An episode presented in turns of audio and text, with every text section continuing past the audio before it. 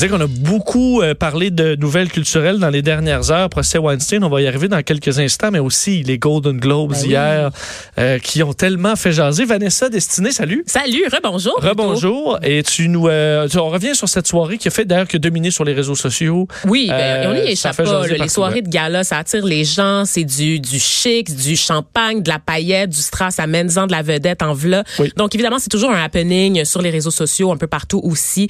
C'est une, une éclipse médiatique carrément. Et la soirée d'hier, quand même, qui a été intéressante, 77 cé- cérémonies là, des Golden Globes qui avaient lieu à Beverly Hills, en Californie, euh, qui nous a réservé quelques rebondissements quand même.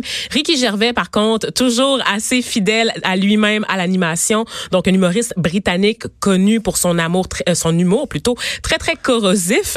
Et son amour, peut-être, on va dire ça comme ça, de la controverse, hein, Oui. des scandales. Donc, oui, parce que chaque fois, on se dit, ah, il va être corrosif, mais là, on dirait que... à chaque année, il pousse le, bouch- le bouchon un peu plus loin. Et a même à la blague, parce que Ricky Gervais, ça fait quand même quatre ans, euh, ça faisait quatre ans, en fait, avant la soirée d'hier, qu'il qu'il- qu'il animait cette, cette soirée-là. Il a, il a été à la barre de l'émission dès 2010 et il est revenu comme ça de manière ponctuelle. Il disait que c'était sa dernière fois parce qu'il allait tellement trop loin au niveau des blagues et il a, il a écorché tout le monde. Donc, le gratin hol- hollywoodien réuni, le parterre vraiment en faisant des blagues sur Harvey Weinstein, donc sur la culture du silence à Hollywood, en servant notamment un avertissement en disant « They're coming for you ». Tous les cadres, tous oui. les bons qui est dans la salle en ce moment, qui regardaient de loin le procès de Weinstein se dérouler, « They're coming for you », notamment Ronan Farrow, hein, celui qui a sorti le gros scandale sur toute cette affaire là, Weinstein. Il a rappelé aussi que Jeffrey Epstein, hein, ce financier milliardaire euh, qui, qui est mort dans des circonstances fort nébuleuses, hein, qu'on qualifie Oui, euh, de plusieurs suicide. qui disent bon, que ça,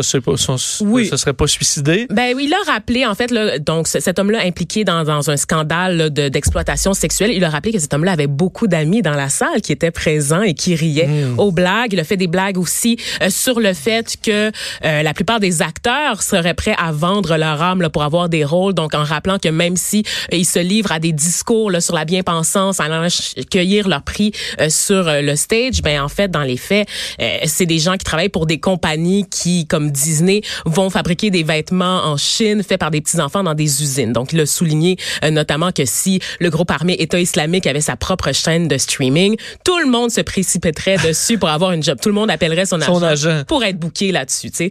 Et donc euh, vraiment une soirée très très euh, corrosive à ce niveau-là. On l'a vu un peu plus discret par la suite. Donc il s'est tassé euh, Monsieur Gervais qu'on connaît entre autres hein, pour ceux euh, qui qui savaient pas c'était qui avant hier là, pour la série The Office. C'est le créateur derrière cette série culte. Il y a une version britannique qui l'a pondu là, dans le courant des années 90 et qui l'a par la suite euh, inspiré la version américaine qu'on connaît un peu plus ici. Euh, donc vraiment une très longue carrière de son côté. Et c'est une soirée, je le disais, en rebondissement parce que euh, les statuettes dans les catégories de pointe ont échappé aux favoris The Irishman, également à Marriage Story qui était euh, qui arrivait en tête des nominations. Donc deux films distribués par Netflix. Hein.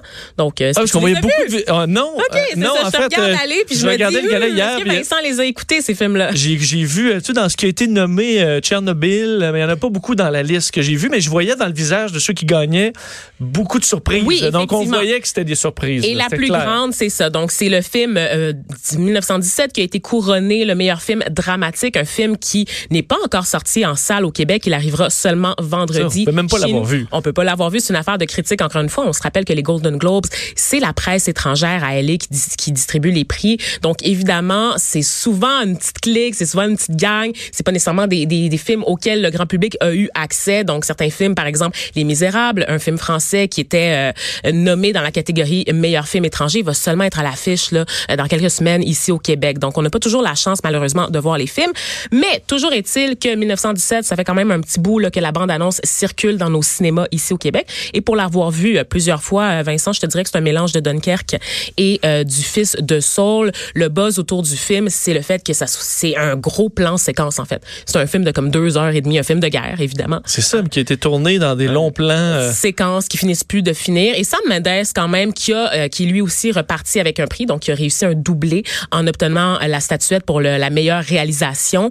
Et quand même un réalisateur reconnu, donc on lui doit American Beauty notamment. Pour les fans de l'agent 007, il a aussi fait euh, Spectre, et euh, mon Dieu pas Casino Royale, mais l'autre, le film là, et là là, ça m'échappe. Mais en tout cas, les fans de 007 sauront reconnaître le nom de Sam Mendes, Revolutionary Road, Jarhead. Donc il y a une feuille de route impressionnante, mais il a pas manqué de souligner que tous les réalisateurs présents dans la salle étaient quand même dans l'ombre du très grand Martin Scorsese qu'on espérait voir repartir avec la statuette dans cette catégorie. Mais bon, si c'était pas euh, c'était peut-être pas le meilleur film. Non? Mais moi, euh, personnellement, pour l'avoir vu, The Irishman, j'ai trouvé ça long. J'ai trouvé ça très, très, très, long. Fait de, Ricky Gervais a fait une blague là-dessus. Oui. On a un petit extrait à diffuser du film, c'est 88 minutes. Exactement. Ça a quand même été voilà.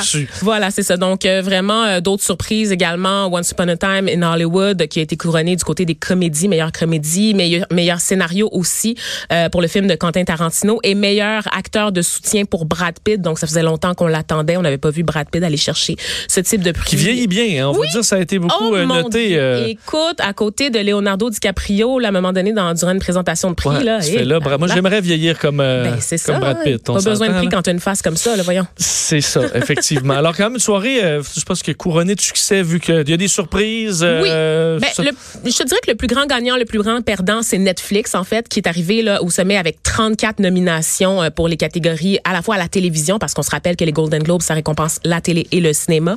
34 nominations, mais qui est reparti, est reparti seulement avec deux prix.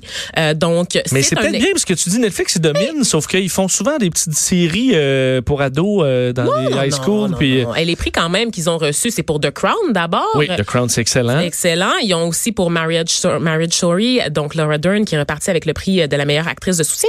Et le line-up aussi 2020 pour Netflix de réalisateurs là, qui sont prêts à donner leur nom pour avoir un film. On a David Fincher, on a Spike Lee, donc des gros noms qui continuent d'être attirés par la machine Netflix. C'est la fin d'une heure quand même à Hollywood. Là, c'est plus le, le, monopole des grands studios. Et euh, parlant des grands studios, juste un petit mot oui. très très rapide, Vincent, pour rappeler que le procès de Harvey Weinstein s'est ouvert à New York aujourd'hui.